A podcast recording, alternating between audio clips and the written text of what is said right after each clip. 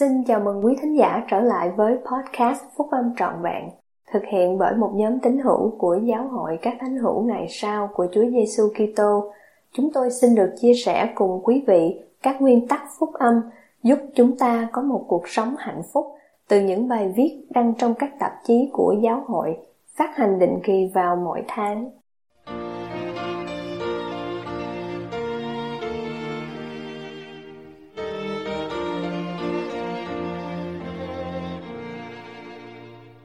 Được kêu gọi làm thánh hữu, bài nói chuyện nằm trong Đại hội Trung ương tháng 4 năm 2011 của anh cả Benjamin D. Hodges thuộc nhóm túc số thầy 70. Chúng ta được phước biết bao để được kết tình thân hữu với các thánh hữu ngày sau.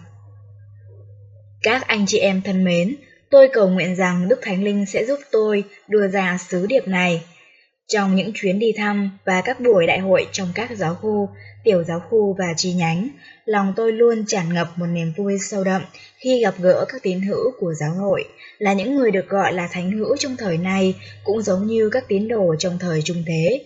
Tinh thần bình an và yêu thương mà tôi luôn cảm nhận được ở với họ, giúp tôi nhận thức rằng tôi đang ở trong một giáo khu của Sion.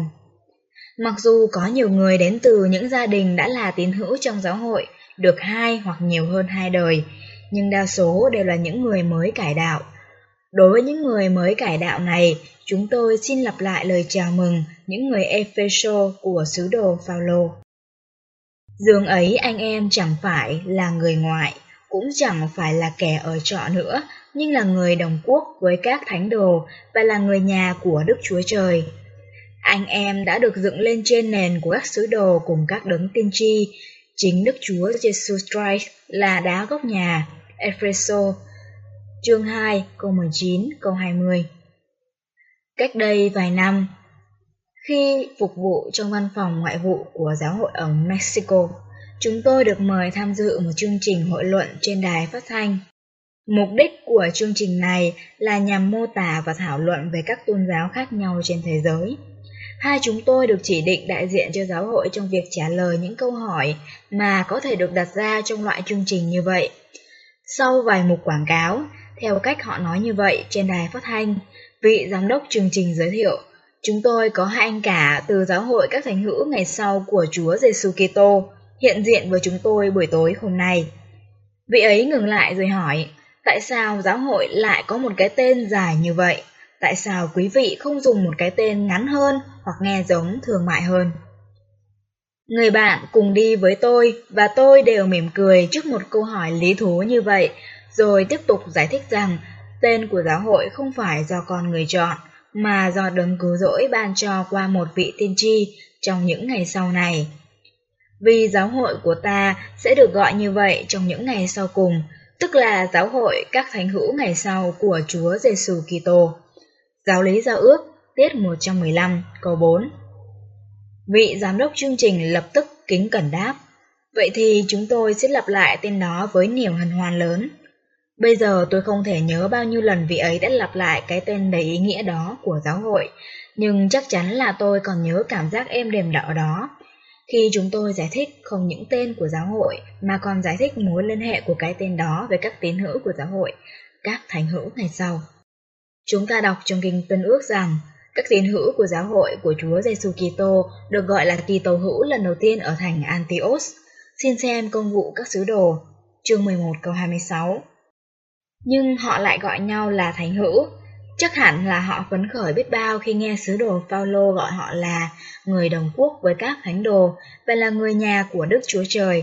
Epheso chương 2 câu 19. Và cũng đã được gọi làm thánh đồ Roma chương 1 câu 7, sự nhấn mạnh được thêm vào. Các tín hữu của giáo hội sống theo phúc âm và tuân theo lời khuyên dạy của các vị tiên tri đến mức họ sẽ trở nên thánh hóa dần dần, thậm chí còn không nhận biết được. Các tín hữu khiêm nhường của giáo hội hướng dẫn việc cầu nguyện chung gia đình và học thánh thư hàng ngày, tham gia vào lịch sử gia đình và thường xuyên hiến dâng thời giờ thờ phượng của họ trong đền thờ, thì đều trở thành thánh hữu. Họ là những người tận tâm thiết lập gia đình vĩnh cửu. Họ cũng là người đã dành ra thời giờ từ cuộc sống bận rộn của họ để giải cứu những người đã trở nên xa lánh giáo hội, cũng như khuyến khích những người kém tích cực này trở lại. và ngồi vào bàn ăn với Chúa. Họ là các anh cả và các chị truyền giáo, cùng các cặp vợ chồng lớn tuổi đã đáp ứng lời kêu gọi phục vụ với tư cách là những người truyền giáo của Chúa.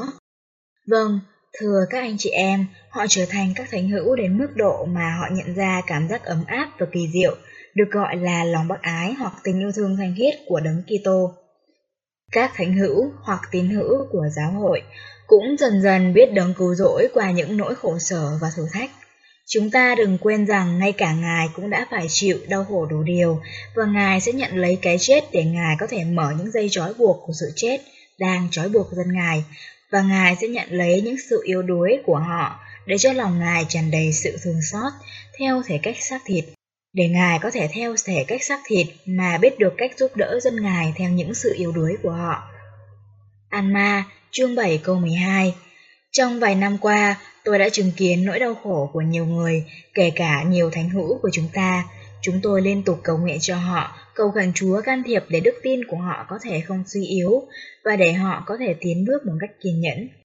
Chúng tôi xin lặp lại những lời an ủi của tiên tri Jacob từ sách Mạc Môn cho những người này. Vậy thì, hỡi đồng bào thân mến của tôi, hãy đến với Chúa, đấng thánh, hãy ghi nhớ rằng các nẻo đường của Ngài đều ngay chính. Này, con đường dành cho nhân loại tuy chật hẹp, nhưng nó nằm trong một lộ trình thẳng trước mặt họ, và những người giữ cổng là đấng thánh của Israel, và Ngài không thu dụng tôi tớ nào ở đó cả, và cũng không có một lối nào khác ngoài lối vào bởi cổng đó, vì Ngài không thể nào bị lừa gạt được đâu, vì Đức Chúa Trời là danh Ngài và kẻ nào gõ, Ngài sẽ mở cho. Hai nơi phi chương 9 câu 41 câu 42 Dù hoàn cảnh, thử thách hay khó khăn có thể bao vây chúng ta đi nữa, thì cũng không quan trọng. Một sự hiểu biết về giáo lý của Đấng Kitô và sự chuộc tội của Ngài sẽ là nguồn gốc sức mạnh và bình an của chúng ta. Vâng, thưa các anh chị em, cảm giác thanh thản trong tâm hồn đó phát sinh từ tinh thần mà Chúa ban cho các thánh hữu trung tín của Ngài. Ngài nuôi dưỡng chúng ta khi phán, ta để sự bình an lại cho các ngươi, lòng các ngươi chớ bối rối và đừng sợ hãi. Giăng, chương 14 câu 27 trong nhiều năm, tôi đã chứng kiến lòng trung tín của các tín hữu của giáo hội, các thánh hữu ngày sau, là những người đã khắc phục nỗi thống khổ và đau buồn bằng lòng dũng cảm và nhiệt tình sâu xa, với đức tin nơi kế hoạch của cha tiên thượng và nơi sự chuộc tội của đấng cứu rỗi Chúa Giêsu Kitô. Vì vậy, họ đã kiên trì và tiếp tục trên con đường thánh thiện, thẳng và hẹp. Tôi không có lời nào thích hợp để bày tỏ lòng biết ơn và ngưỡng mộ của mình đối với tất cả các thánh hữu trung tín đó, là những người tôi đã có được đặc ân để gặp gỡ. Mặc dù sự hiểu biết của chúng ta về phúc âm có thể không sâu sắc như chứng ngôn của chúng ta về lẽ thật của phúc âm, nhưng nếu chúng ta đặt niềm tin mình nơi Chúa, thì chúng ta sẽ được hỗ trợ trong tất cả những nỗi khó khăn, thử thách và khổ sở của mình.